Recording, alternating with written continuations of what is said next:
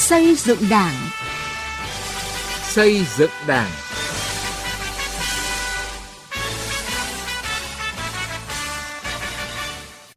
Thưa quý vị và các bạn, chương trình xây dựng Đảng hôm nay xin chuyển đến quý vị và các bạn những nội dung sau. Đảng bộ huyện Mê Linh, thành phố Hà Nội tập trung củng cố các tổ chức cơ sở đảng yếu kém.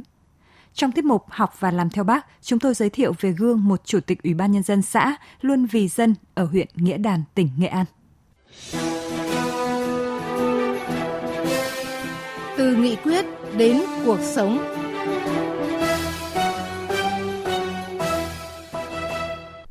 Thưa quý vị và các bạn, nhiệm kỳ 2020-2025, Đảng bộ huyện Mê Linh là một trong những đảng bộ có số tổ chức cơ sở đảng yếu kém nhiều nhất của thành phố Hà Nội.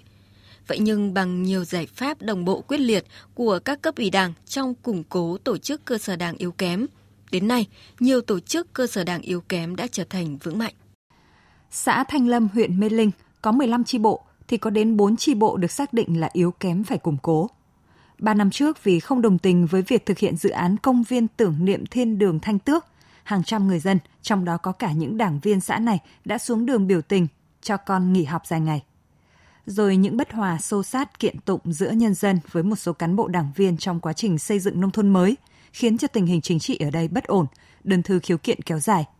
Các cán bộ đảng viên và nhân dân nhớ lại. Liên quan đến cái việc triển khai xây dựng cái nghĩa trang Thanh Tước này thì nhân dân cũng không đồng tình. Trong cái số đoàn người đi kiến nghị thì có một số đồng chí đảng viên nó làm cho cái hình ảnh của tri bộ cũng rất ảnh hưởng rất nhiều. Đảng viên thì chưa được tin tưởng lắm vào tổ chức đảng. Nhiều đảng viên thì vẫn còn có cả đơn thư khiếu nại. Rồi là nhân dân thì cũng không đồng tình với tri bộ vì một số những cái vấn đề người dân cũng như đảng viên chưa lắm chưa hiểu được đặc biệt là cán bộ chi ủy cán bộ thôn ở đó cũng cảm thấy có những cái chán nản và cũng có thể họ cảm tưởng như là cái việc lãnh đạo ở dưới thôn của họ có những cái ở một mức độ nào đó nó như là không có sự hỗ trợ tích cực đắc lực của cấp xã Trước tình hình đó, huyện ủy Mê Linh đã chỉ đạo Đảng bộ xã Thanh Lâm tìm hiểu, phân tích nguyên nhân, đưa cấp ủy viên về trực tiếp làm bí thư chi bộ yếu kém. Ông Hà Minh Thuấn, Phó Bí thư Đảng ủy xã Thanh Lâm cho biết, cùng với củng cố kiện toàn cấp ủy, Ban Thường vụ Đảng ủy thường xuyên gặp gỡ, trao đổi, vận động những đảng viên có vấn đề thực hiện đúng nguyên tắc tổ chức đảng, đồng thời lắng nghe ý kiến đóng góp của họ với tổ chức đảng. Một số đồng chí đảng viên có những tư tưởng hoặc thậm chí có những phát ngôn chưa đúng, chưa chuẩn với những cái yêu cầu về nguyên tắc đảng thì chúng tôi cũng tế nghị gặp gỡ riêng, chúng tôi trao đổi, phân tích với các đồng chí và cũng giải thích và cũng trả lời và thậm chí chúng tôi cũng phải tiếp thu ghi nhận những cái mà các đồng chí cũng có những cái bức xúc nhận định về việc này việc kia. Đấy, từ đó thì giữa đảng viên và cấp ủy đảng của đảng ủy xã thì cũng có những sự thông cảm qua lại cùng tôn trọng cùng hiểu vấn đề với nhau. Thế và những cái gì mà đảng ủy xã còn thực hiện nó chưa tích cực ở mặt này mặt kia Thế mình cũng phải tiếp thu ý kiến tham gia của các đồng chí đảng viên đó. Nhưng đồng thời cũng yêu cầu các đồng chí là đảng có nguyên tắc của đảng mỗi đồng chí đảng viên phải phục tùng theo một nguyên tắc tổ chức với những cách làm bài bản đó, bốn chi bộ yếu kém đã dần được rút khỏi danh sách phải củng cố, đưa đảng bộ xã có thể đạt đảng bộ trong sạch vững mạnh vào cuối năm nay. Tương tự như Thanh Lâm, 4 năm liền, Đảng bộ xã Vạn Yên, huyện Mê Linh nằm trong danh sách đảng bộ yếu kém cần phải củng cố bởi những sai phạm của một số cán bộ đảng viên và là điểm nóng của khiếu kiện liên quan đến đất đai. Trước thực tế đó, đầu năm 2022, sau khi thay thế cán bộ chủ chốt, củng cố lại ban thường vụ, Đảng ủy xã đã xây dựng điều chỉnh lại quy chế làm việc, các phiên họp cấp ủy đảm bảo đúng nguyên tắc tập thể lãnh đạo, cá nhân phụ trách, sửa đổi bổ sung kịp thời các quy định về việc xem xét kết luận đơn thư khiếu nại tố cáo, làm rõ vai trò trách nhiệm của người đứng đầu, đồng thời tổ chức thực hiện các quyền của đảng viên, nhất là quyền được thảo luận, chất vấn phê bình, bảo lưu ý kiến và bỏ phiếu kín các quyết định về chủ trương, quyết định liên quan đến thực hiện nhiệm vụ chính trị ở địa phương, kể cả công tác cán bộ. Từ đó, sức mạnh của tổ chức đảng được nâng lên, phần đầu cuối năm sẽ được xếp loại đảng bộ hoàn thành tốt nhiệm vụ. Ông Đường Anh Đức, Bí thư Đảng ủy xã Vạn Yên thông tin. Hình đơn thư giảm đến 70 đến 80%. Đấy, năm 2020 chúng tôi có tiếp nhận được 30 đơn. Tuy nhiên sang năm 2021 thì lượng đơn tiếp nhận mới chỉ còn là 7 đơn. À, đến năm 2022 sau tháng đầu năm chúng tôi còn 3 đơn tiếp nhận mới thì nó giảm rõ rệt là thể hiện cái niềm tin của người dân và cái cách giải quyết của chính quyền đã được thay đổi một cách đáng kể. Với Đảng bộ xã Tiền Phong, một đảng bộ có số lượng đảng viên lớn nhất trong Đảng bộ huyện Mê Linh với khoảng 650 đảng viên, nhưng nhiều năm liền bị xếp đảng bộ yếu kém. Do nội bộ mất đoàn kết, người đứng đầu chính quyền có những vi phạm pháp luật bị khởi tố, tình trạng tranh chấp khiếu kiện kéo dài, tình hình an ninh trật tự diễn biến phức tạp.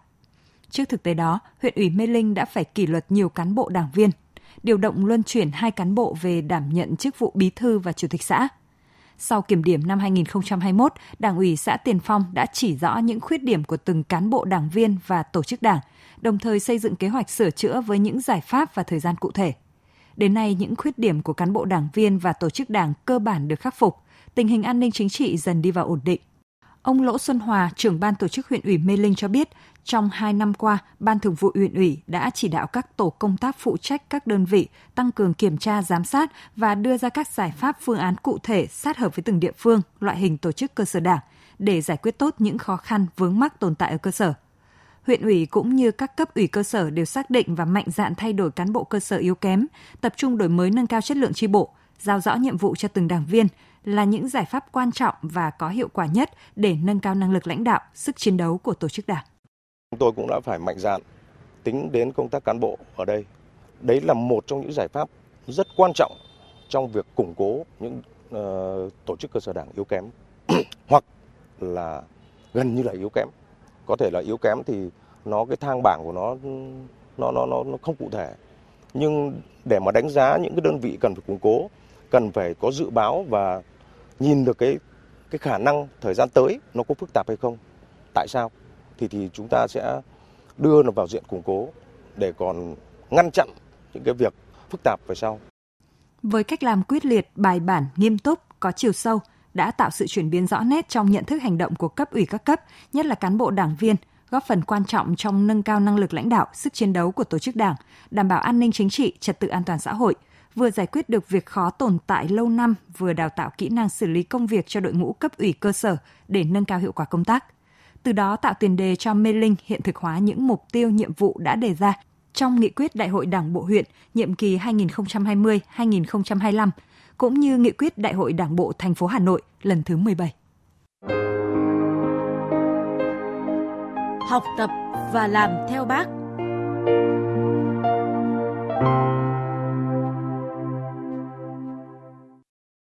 Thưa quý vị và các bạn, chỉ sau hơn một năm luân chuyển về làm chủ tịch xã Nghĩa Lợi, huyện Nghĩa Đàn, tỉnh Nghệ An, ông Nguyễn Huy Anh đã đưa Nghĩa Lợi từ một xã nghèo thành điểm sáng trong xây dựng nông thôn mới. Không những là cán bộ năng nổ nhiệt tình, ông luôn là người cán bộ gần dân, sát dân, làm mọi chuyện cho dân. Trong chuyên mục này hôm nay, chúng tôi xin giới thiệu đôi nét về người chủ tịch nhiệt huyết gần dân này. Người dân xã Nghĩa Lợi, huyện Nghĩa Đàn, tỉnh Nghệ An thực sự phấn khởi trước sự phát triển vượt bậc của địa phương – xã miền núi Nghĩa Lợi không những đã thoát khỏi danh sách nghèo mà còn là một trong rất ít xã về đích nông thôn mới trước 2 năm so với nghị quyết của Đảng bộ xã. Giới thiệu về thay đổi ở xã miền núi này như những dãy đèn thắp sáng đường làng ngõ xóm, những tuyến đường nhựa chảy dài với những dạng cây dập bóng mát, những nhà văn hóa khang trang, đến những vườn cây ăn quả cho giá trị kinh tế cao. Những đảng viên và nhân dân trong xã rất tự hào Họ cho rằng tất cả những thay đổi đó bởi nghĩa lợi có một chủ tịch xã có đức, có tài, luôn gần gũi, lắng nghe dân và hành động vì lợi ích của nhân dân. Như anh, ông ở đối huyện về thì ông cứ dân tình cảm quan gần dân hơn. thấy các chú luôn luôn vào đây. Thấy uh, chú anh về đây tinh thần an ninh chính trị là coi như thấy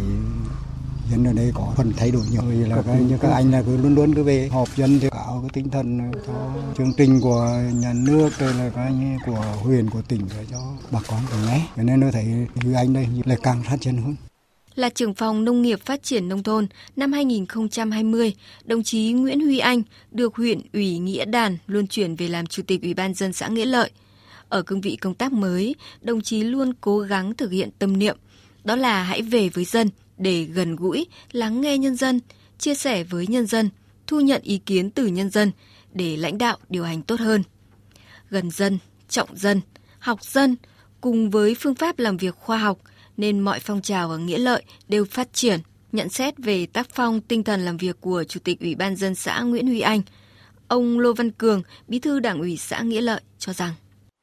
Sau khi ờ, huyện mà đảo chỉ đạo vận truyền thì anh về thì cũng có nhiều cái, cái đổi mới. Thứ nhất là trong công tác lãnh đạo chỉ đạo này trong thực hiện nhiệm vụ chung này tổng thể mà có một cái mặt là cái sự đoàn kết thống nhất trong thường trực thường vụ chấp hành là là, là cao đấy anh em thống nhất. Nhưng mà khi đồng chí anh tăng cường về thì nhất là đồng chí cùng cán bộ trẻ cán bộ huyện năng động. Nhưng mà trực tiếp là cơ bản là đồng chí anh cũng chủ động chủ động để thể hiện cái, cái năng lực của mình. Sau khi về địa phương thì cũng hỗ trợ góp một phần rất lớn. Cùng đảng bộ chính quyền để mà xây dựng nông thôn mới. Đủ năng lực rồi đủ tín nhiệm đặc biệt là nhiệt nhiệt tình nhiệt huyết trong cái thực hiện cái nhiệm vụ. Đồng chí Nguyễn Huy Anh chia sẻ, làm cán bộ của dân, phục vụ nhân dân thì trước hết hãy làm những việc gì có lợi cho dân, gần gũi với nhân dân, lắng nghe ý kiến nguyện vọng từ người dân để có cơ sở giải quyết dứt điểm các nguyện vọng kiến nghị của nhân dân. Khi ý kiến phản ánh kiến nghị của dân được Đảng, chính quyền quan tâm giải quyết sớm sẽ tạo nên sự đồng thuận và niềm tin trong dân. Từ đó người dân sẽ ủng hộ thực hiện các chủ trương chính sách hướng tới xây dựng địa phương vững mạnh để sâu sát với nhân dân thì đầu tư thời gian tiếp xúc với dân có ngày nghỉ có ngày thứ bảy có ngày chủ nhật xuống xóm xuống người dân cùng lao động với họ. Khi mình đã đi sâu đi sát thì à, thì lần nói họ rất dễ. Nhà nào cũng đến ngồi rồi tâm sự và đặt khi khi mà đã, đã nắm được cái tâm tư nguyện vọng của họ thì, thì lúc đó thì mới giải quyết được xong được. Để phong trào không chỉ dừng lại ở khẩu hiệu, Chủ tịch Ủy ban dân xã Nghĩa Lợi Nguyễn Huy Anh luôn đôn đốc, nhắc nhở và giao nhiệm vụ cho cán bộ phụ trách theo dõi, kiểm tra và đánh giá kết quả công việc – trong công tác chính quyền, đồng chí luôn đề ra phương pháp làm hiệu quả, phân công cán bộ phụ trách các xóm sâu sát. Đích thân đồng chí thường xuyên xuống cơ sở để lắng nghe và tìm hiểu đời sống của nhân dân, nhất là những xóm khó khăn, để có phương án đầu tư, xây dựng, cải thiện môi trường sống cho nhân dân. Hình ảnh người cán bộ gần dân, chăm lo cho dân như đồng chí Chủ tịch Ủy ban dân xã Nghĩa Lợi là tấm gương cho mỗi cán bộ đảng viên noi theo. Đến đây thời lượng dành cho chương trình xây dựng Đảng đã hết. Cảm ơn quý vị đã quan tâm theo dõi. Xin chào và hẹn gặp lại trong các chương trình sau. Nếu quý vị là người được trợ giúp pháp lý sau, người thuộc hộ nghèo, người có công với cách mạng, trẻ em, người dân tộc thiểu số, cư trú ở vùng có điều kiện kinh tế xã hội đặc biệt khó khăn, người bị buộc tội từ đủ 16 tuổi đến dưới 18 tuổi, người bị buộc tội thuộc hộ cận nghèo, cha đẻ, mẹ đẻ, vợ, chồng, con của liệt sĩ và người có công nuôi dưỡng khi liệt sĩ còn nhỏ, có khó khăn về tài chính. Người nhiễm chất độc da cam, người từ đủ 16 tuổi đến dưới 18 tuổi là bị hại trong vụ án hình sự có khó khăn về tài chính. Người cao tuổi, người khuyết tật, người nhiễm HIV có khó khăn về tài chính. Nạn nhân trong vụ việc bạo lực gia đình, nạn nhân của hành vi mua bán người có khó khăn về tài chính. Khi gặp vướng mắc về pháp luật, cần được giúp đỡ thì quý vị có quyền được được tư vấn pháp luật giúp đỡ tham gia tố tụng, đại diện ngoài tố tụng mà không phải trả tiền, lợi ích vật chất hoặc lợi ích khác theo quy định của pháp luật. Tự mình hoặc thông qua người thân thích, cơ quan, người có thẩm quyền tiến hành tố tụng hoặc cơ quan, tổ chức, cá nhân khác yêu cầu trợ giúp pháp lý. Được thông tin về quyền được trợ giúp pháp lý, trình tự thủ tục trợ giúp pháp lý khi đến tổ chức thực hiện trợ giúp pháp lý và các cơ quan nhà nước có liên quan. Yêu cầu giữ bí mật về nội dung vụ việc trợ giúp pháp lý lựa chọn một tổ chức thực hiện trợ giúp pháp lý và người thực hiện trợ giúp pháp lý tại địa phương trong danh sách được công bố, yêu cầu thay đổi người thực hiện trợ giúp pháp lý khi người đó thuộc một trong các trường hợp quy định của pháp luật. Thay đổi, rút yêu cầu trợ giúp pháp lý được bồi thường thiệt hại theo quy định của pháp luật. Khiếu nại, tố cáo về trợ giúp pháp lý theo quy định của luật trợ giúp pháp lý và quy định khác của pháp luật có liên quan. Khi quý vị gặp vướng mắc về pháp luật trừ lĩnh vực kinh doanh thương mại, hãy đến Trung tâm trợ giúp pháp lý nhà nước, nơi cư trú, tại 63 tỉnh, thành phố trên cả nước để được giúp đỡ miễn phí. Hoặc hãy gọi về Cục trợ giúp pháp lý Bộ Tư pháp theo số điện thoại 024 62 73 9641 để được hướng dẫn cụ thể.